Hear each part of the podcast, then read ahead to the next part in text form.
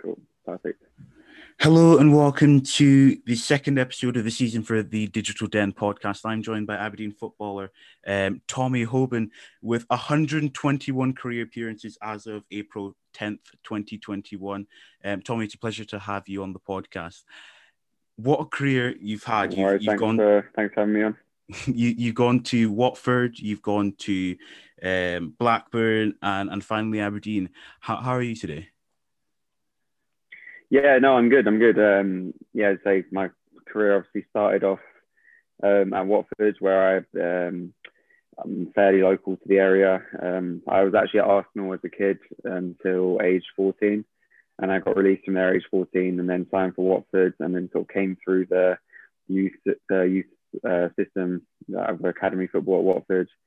Um, made my debut at 17 and was there until age 20 24, I think I was 24, 25, something like that. And um, unfortunately, I had a sort of a difficult period from injury with uh, various injuries from sort of age 21 to about 25, 26, so until this season really. And um, and yeah, and then I've um, I came on loan to Aberdeen when I was 24, played a little bit here, but unfortunately got injured again. But then once I I did manage to get back fit, um, Aberdeen were interested in signing me again, and I sort of really enjoyed enjoyed it up here. Sort of love the area.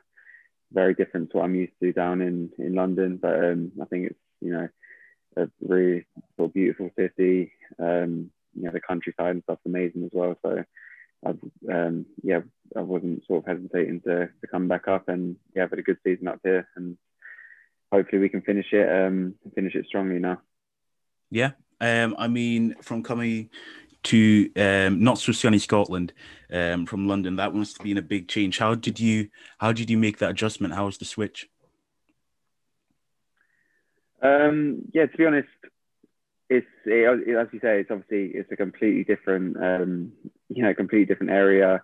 Sort of the way of life up here is is very different. Uh, you know, in London, everything's so sort of go go go, so hectic. Um, you, know, you feel like you're always rushing somewhere, doing something, but you know, well, uh, I'm living sort of just outside of Aberdeen in uh, Peter Coulter. Um, not sure if you know, and um, we're kind of literally almost on a farm, sort of in the middle of nowhere, and it's it's you know it's worlds apart from sort of what I'm used to down there, and just yeah, every morning, you know, looking out the window, just seeing the fields and sheep and cows out the window, like it's amazing, really, and um, kind of yeah, feels like we're in just sort of on holiday at the start, and um, obviously getting used to it a little bit now, and once winter came, it was it was definitely very different. You know, long dark days, very cold, a lot of snow as well for a month or so. But um, but yeah, uh, it's it's really enjoyable. And to be honest, probably having lived having lived up here now, um, my girlfriend and stuff as well. But you know, we talk about you know where our next move will be, and you know, I don't think we could get anywhere um, much better than this. To be honest, I think this is kind of the the life that we both like, and then hopefully, yeah, we can find somewhere, you know, either stay here in Aberdeen or find somewhere else that's, you know, close to this. But yeah. Yeah. Um, so you talk about how happy you are in Aberdeen and how fun it is. Do you, do you remember your first your debut goal or your debut um, match for Aberdeen? Appearance. Yeah. Um, yeah, I do. Yeah, for Aberdeen. So um, it was against Burnley. Was actually quite a big game. So uh, it was a, a, Europa League qualifying game in the summer of 2018, I think it was. So it was in July, uh, like very early in the season. Um, about three or four days before, I didn't even know that I was gonna. You know, I was training with Watford, um, actually in in Austria. I think we were on pre-season tour, and then I sort of got a call from manager up here who was you know interested in me coming um, you know, taking me on loan for the season, and I wasn't sort of going to be featuring too much at Watford that year, so they agreed for me to come up here on loan, and then I trained on I think maybe Tuesday or something, or maybe the Monday, and then the game I think was on the Wednesday, and uh, and I, I, didn't, you know, I wasn't sure if I was going to be starting or not, but I ended up starting, um, and that was my first first game of the season, first game in a long while.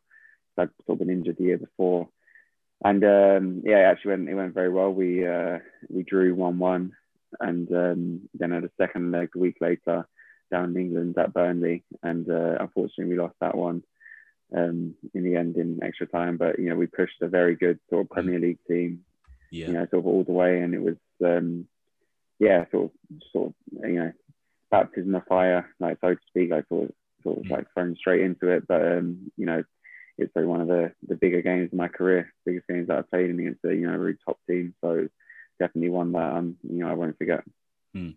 I mean, you've played with three different clubs. You're very respected in their in their league. Um, Watford in, in the Championship, um, Blackburn, of course, in, in the Scottish Premier League, and then you've got Aberdeen as well, who are fourth.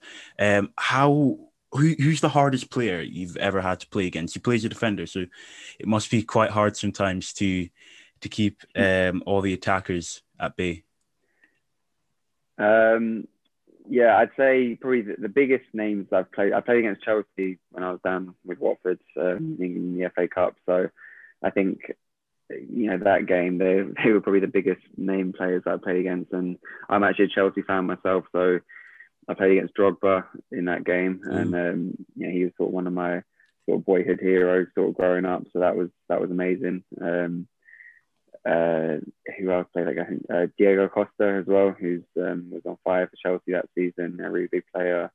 You know, he's likes of Fabregas, um, Willian, sort of all these kind of you know top players that played at Chelsea were played in that game. So that was that was pretty special. And as I say, sort of being a Chelsea fan, playing at Stamford Bridge against these guys, it's you know the kind of stuff that I've been sort of dreaming of since a kid. Um, so it was yeah. it was you know it was amazing. Unfortunately, we did lose three 0 but um, we'll try to forget about that and just focus on the positives of playing yeah. against my my heroes. So, but yeah, no, I'd say um, Drogba is probably the biggest player that I'd like to pick one of them. He's the most memorable and probably the biggest player I've played against. But yeah, but he was coming to the end of his career then, so mm. he wasn't too hard.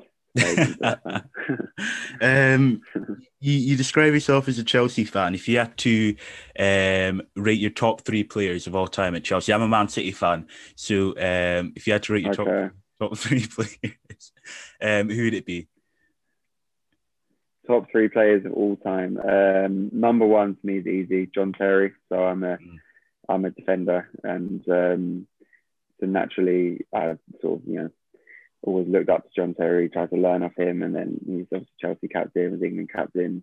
So John Terry number one. Um, top three Chelsea players. Got to be Frank Lampard number two as well. You know he's incredible for Chelsea over the years. Mm. And then number three would be Drogba. Mm. Mm. Definitely, I'd say Drogba. Yeah. So um, I didn't Terry. I don't think John Terry played in that game. Frank Lampard left by the time we played them. But um, mm. the Drogba's probably the only one that I got to play against. Uh, so yeah, yeah, still very good. I mean, um, we had we were just coming out of lockdown now as we're filming this, and we were in lockdown last year. Uh, I know for footballers it was quite hard as well to keep your fitness up and um, keep your your form um, continuously going, especially when you're not playing any games. So how, how did you cope with that? Um, yeah, no, it was very tough. Um, me personally as well. So I was actually injured for all of uh, the previous season. So I the, year before I come to Blackburn, I picked up quite a bad knee injury, which sort of ruled me out, and my contract at Watford finished, and I, I couldn't sign anywhere until I was fit. So um, I, it was it was a very tough time for me because then I um, as lockdown kind of started, just as I was sort of coming back and I sort of needed to go into teams to train and you know try and get myself a contract somewhere. But obviously, I couldn't do any of that because of you know the first lockdown and the clubs were weren't sure what was happening themselves. All the players were off, so I was kind of um, doing a lot of running and stuff myself at the time. But then, you know, as I was like coming back from injuries, my knees still weren't perfect, so I was still in a bit of pain, and it was it was quite challenging. But um, I, I got a program. I found a strength and conditioning coach who gave me um, a program of to work on myself from home. So it was kind of in the garden, just trying to make a makeshift gym out of the garden. You know, just like with, with, with steps, with the little boxes that you could jump on, um, just anything. I get my hands on rocks. I was holding for weights, um, putting them in a in a rucksack, uh, trying to get hold of weights. But as I'm sure you know, maybe yourself, a lot of your listeners will realize, like every single weight seemed to be sold out in the whole of the country. Couldn't get Yeah. your hands on sort of any gym equipment, um, so it was quite tough. But um, and yeah, obviously we didn't know when the season was going to start again. So you know, footballers were having to keep fit and just keep waiting, just trying to hear some news and because you know once they make a decision that it could start two or three weeks later, you could be playing games, and if you're not fit, that's when you know injuries happen, and then you're not perform well and, and stuff like that. So it was a very uncertain time, and um, but I just tried to you know keep myself as fit as I can so that I'd be ready to go into a team once the team did go back. But um, at the same time, I didn't know if a team was going to take me, so sort of mentally it was quite tough as well. Just having to, you know, with the uncertainty of what was going to sort of happen with my career at that point. Um, but thankfully, you know, things did work out in the end, and I eventually got a call from Aberdeen who were interested in me coming back up here, and um, and yeah, uh, sort of that was getting on nine months or so ago now. So yeah. I mean, many people, uh, I'm sure many footballers, of course, would sympathise with you, especially trying to keep that high performance because as a footballer, um, it's very competitive um, to get into a squad and stay in a squad. Um, and if you've gone through injuries, it makes it even harder. So I, I, I'm, sure many footballers can harmonise with what you're saying. I, when you as you played for for Aberdeen, do you have like a specific um or Watford in fact, do you have a specific like atmosphere that that you can remember that you just think wow, like um was there like a specific um point in in in a game where you thought the atmosphere is fantastic, it's getting um us riled up to to play and so on and so on. Um, yeah, yeah, no, definitely. I think um, uh, in the 2014-2015 season, we got promoted uh, with Watford from the Championship to the Premiership, and I played quite a big part in that season as well. And I remember in the run-in, um, you know, all the games were getting bigger and bigger. You know, every game was you know a must-win game because the other teams around us are winning as well. And um, I remember we played Middlesbrough, I think it was at home, who were also kind of up there in the playoff, quite a good team.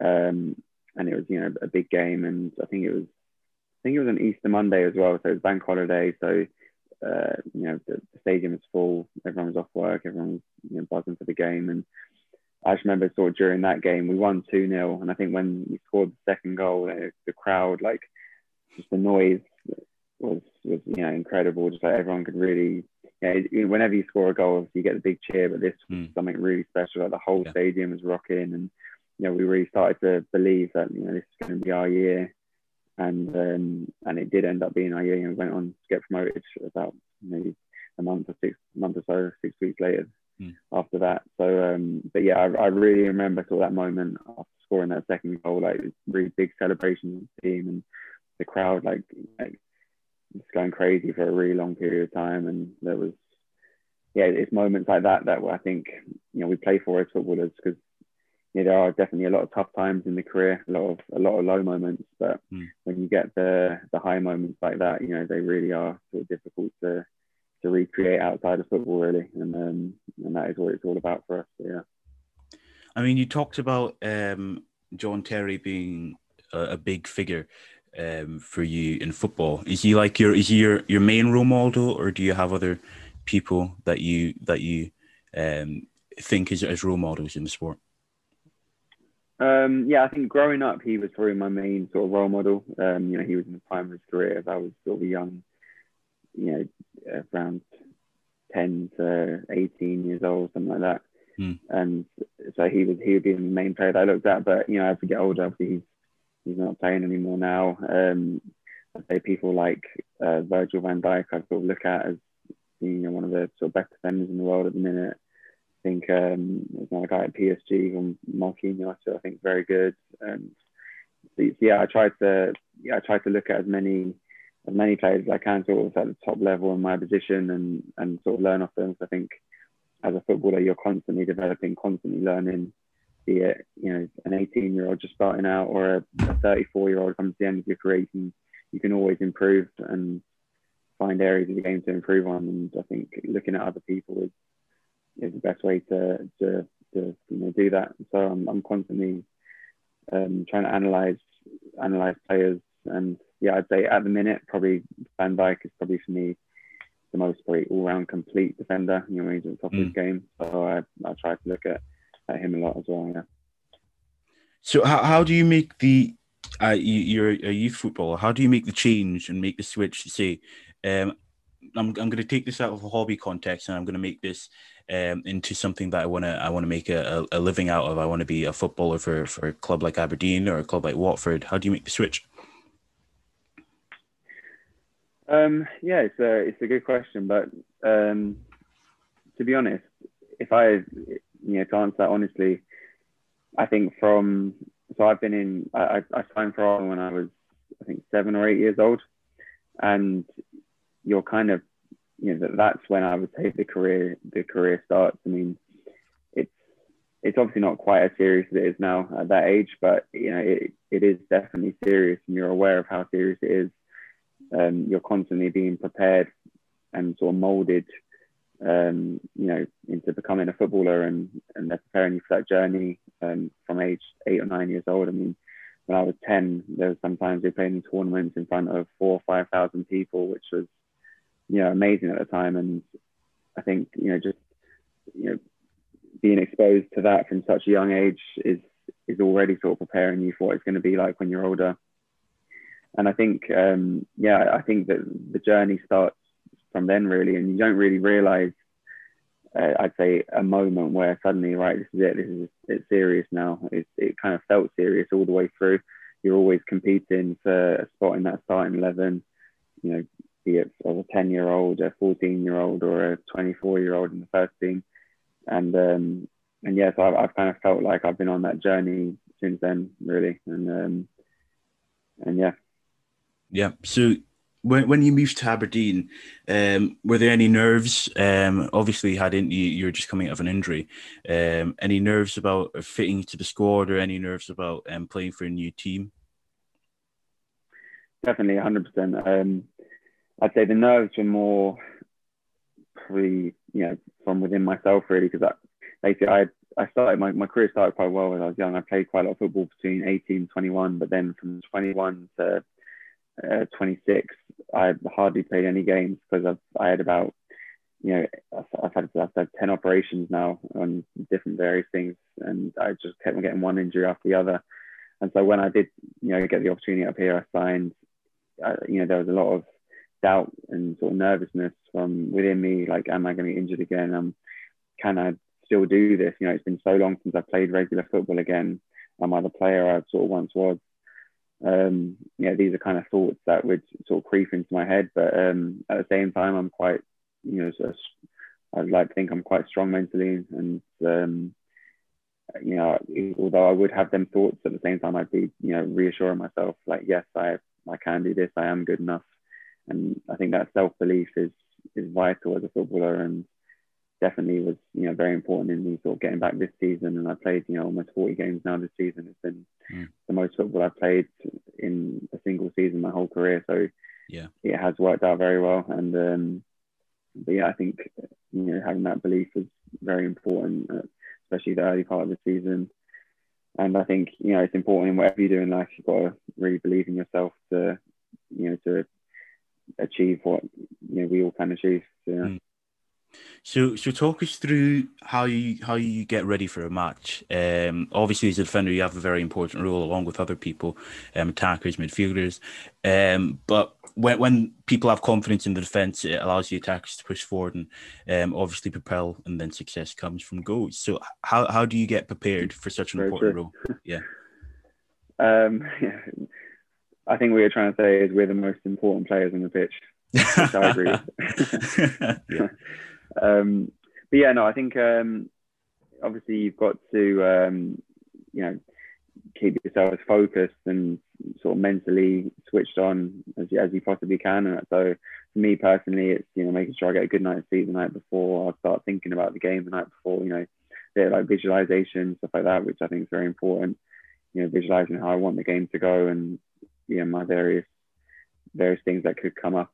Um, you know, my position in the game. So I'll kind of think a bit about them. But then at the same time, I don't like to think too deep about it because, you know, when you start thinking too much, too much, you can kind of become mentally fatigued and tired. And then by the time the game comes, you're kind of, you know, you're too stressed and you're, you know, too worked up. So I'd like to have a sort of find a balance between being relaxed and being focused on on what I've got to do. And um, I know they kind of probably contradict each other, but it's it's quite um, a difficult thing to sort of find that balance and something that I'm still sort of working on myself. You know, trying to get myself in the right frame of mind going into a game. Um, but yeah, so then on the morning, I try to get a bit of a sleep if I can, which is easier on away games because at home I've got two kids which get up.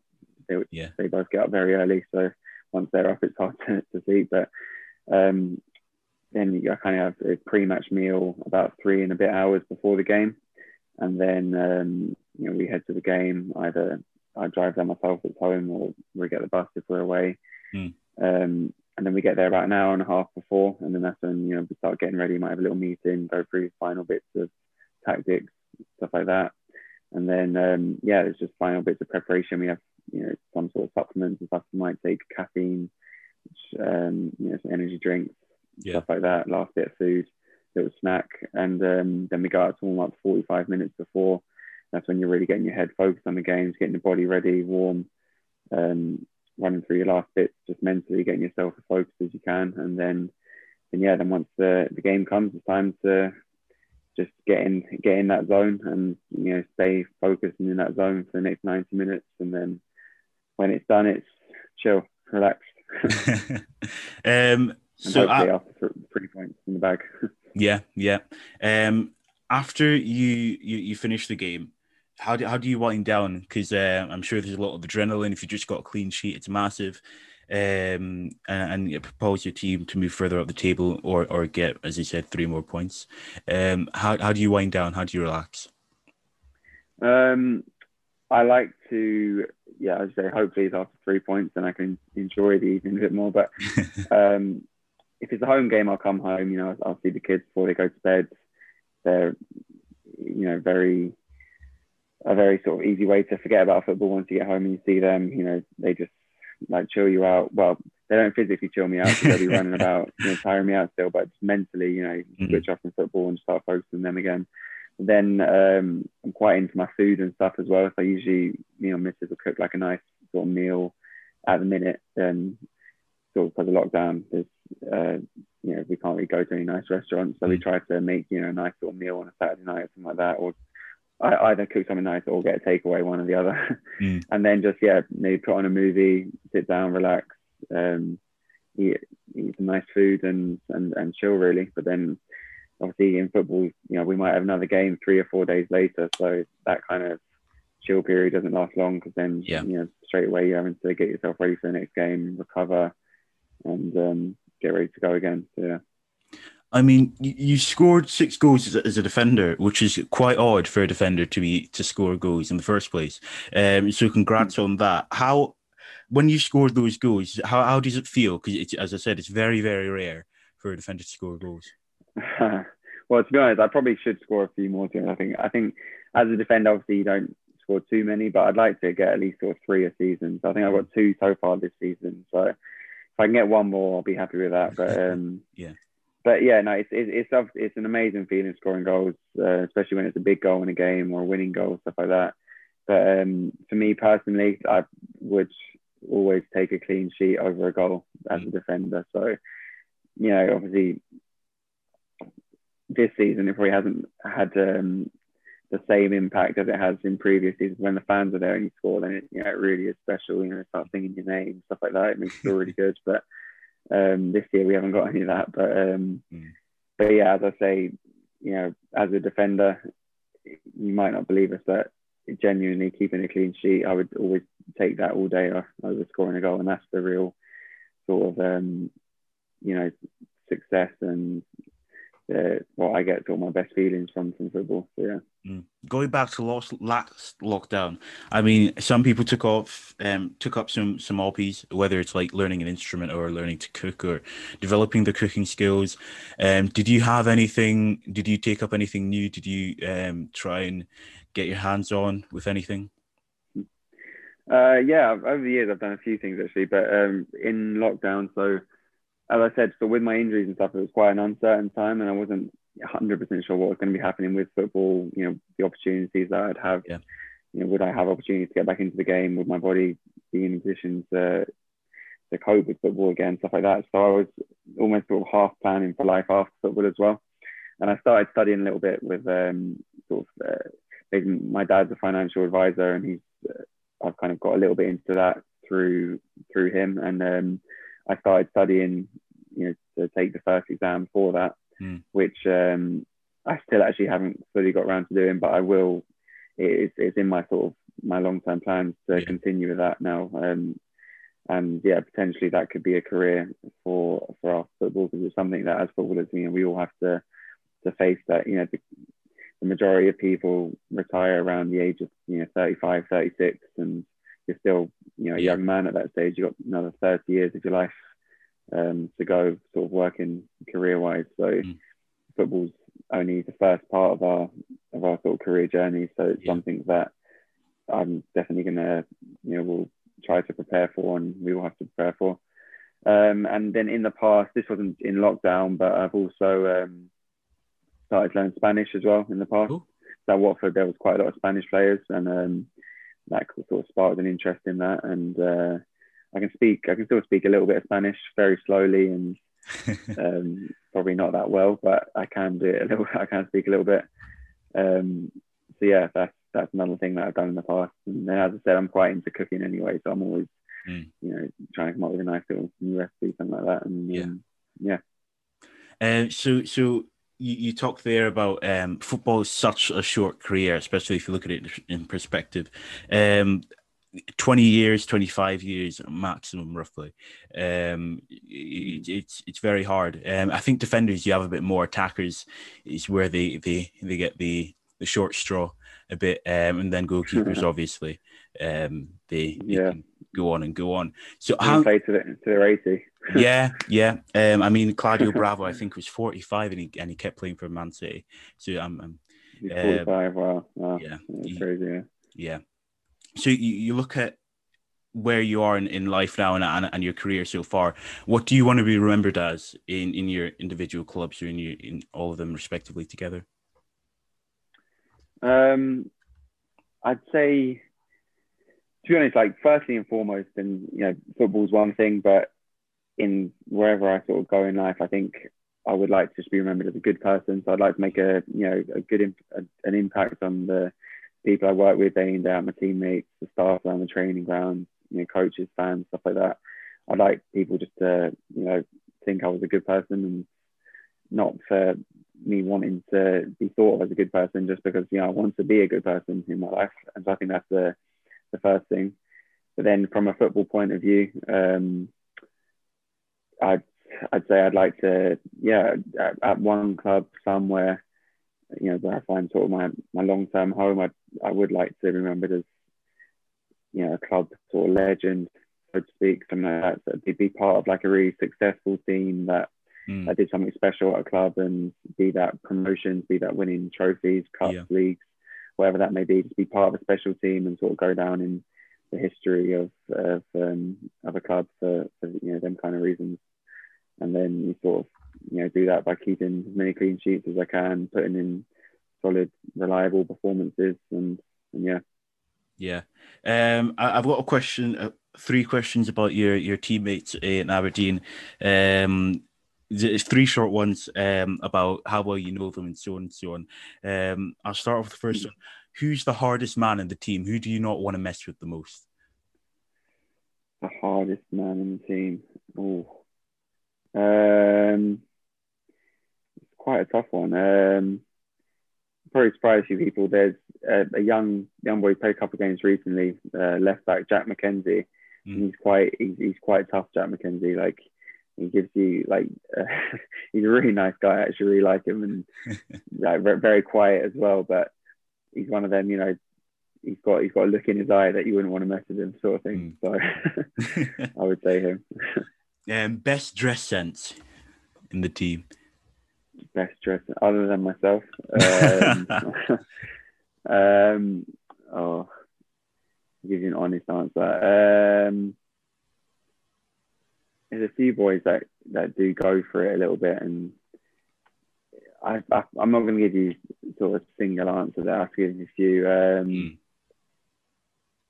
the few that make an effort. I'd say the few that make an effort would be uh, Jonny Hayes, Mhm. Dylan, Dylan McGeouch, and um, Mikey Devlin sometimes as well. Mm. Um, and then final uh, of those three um, short questions: Who's the funniest in the team? Who cracks you guys up the most? Funniest, the person who's coming out with all the, the banter and the jokes all the time is uh, probably Jonny. I have to say. you don't you, don't- you don't you don't want to mess with Jonny because he'll um, he'll always come back with something better. Great. Yeah. Uh, uh, as, as you said, uh, um, football is quite a short career. Have you thought if the opportunity arose, punditry or um, maybe even managing?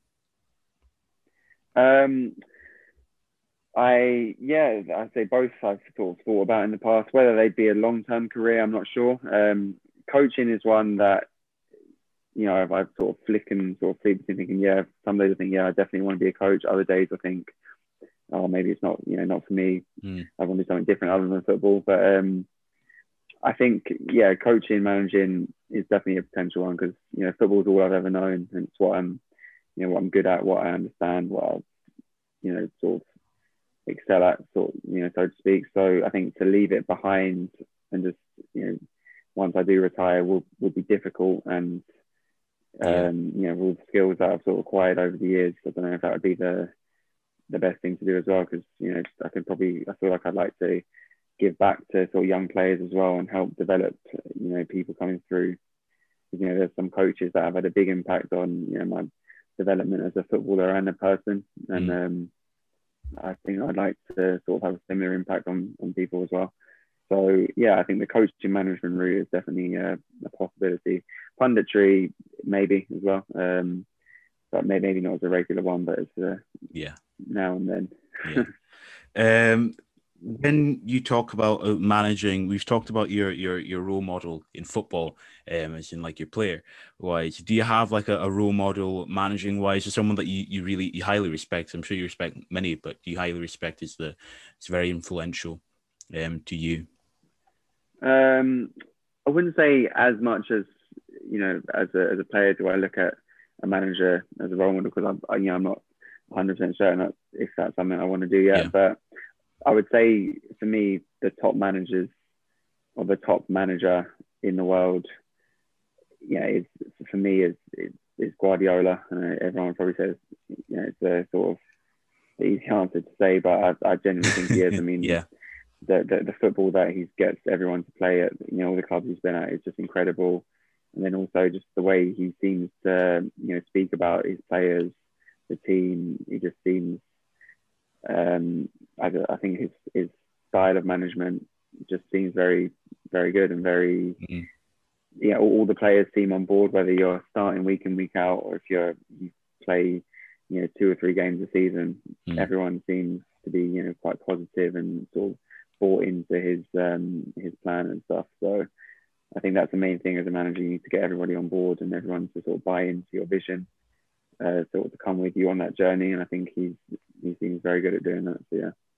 I mean, and Pep plays quite quick, um, attacking, high tempo, um, tiki taka style football. Is that something that you, you like to watch, and, and would you like to play that? Or do you like to play? Yeah, definitely. Um, I think I need to keep on working on my own game to get to that level. But but no, I think it's yeah, obviously a very exciting you know style of football, and yeah, I think on their day when they play well, I think they're the best team in the world at the minute, Man City, and um, and yeah, I think he's obviously they've got a team full of top players. You know, even if he wasn't there, but I think he's made all of them players even better, and um, I think he's done that wherever he's gone. Really, he's really improved players individually. So you know, that's a sign of a, a good coach as well. And and yeah, it's, it's uh, I'm definitely more for that that kind of football. I think it's very attractive sort of the on the eye style of football, and winning in in that way is I think more enjoyable. So, yeah. yeah, yeah. Um, you. You, you've gone through your career, 121 career appearances, um, six goals. Do you have any advice for um, any footballers, any young defenders watching, or attackers and midfielders? Um, yeah, I think I, I won't go into sort of in-depth, you know, detailed defensive advice. But I just say my advice to any footballer, or young footballer out there is, I would say, the number one thing is you have to really believe in yourself because it's it really is a hard journey. And if you look at the stats, the amount of people that make it, it's, it's so small. You know, the, you know, less than a percent of boys that start off whatever end up making it. So if, if you don't believe in yourself, there's going to be plenty of other people that don't believe in you as well. So yeah. you know you're pretty much finished then. But I think if you you know deep down have that have that belief that you are good enough and and you then put in the work to go with it, the hard work to go with it, because there's you know there's that, that's another vital vital point. You know you have to work really hard, you know, in your game, sort of technically, physically, tactically, mentally, you know everything. Um, if you if you have that belief within you and, and you put in that hard work, I genuinely believe that you know anyone can make it if they they just if they just just really go for it with everything they have and um, be that football, be that anything in life. I think yeah. I think you know self belief is the vital ingredient for me. Yeah. Yeah. Um, I've got one more little question. Um, actually a little task for you, a little game. Um, you have 30 seconds to grab an item that you think best represents you. I'll start the time now. You can have a little. Best think. represents me. Yeah. Okay, let me. Um, got 30 seconds. Yeah. Got to find what's in this in this no. room. Um, here we go. Best represents me.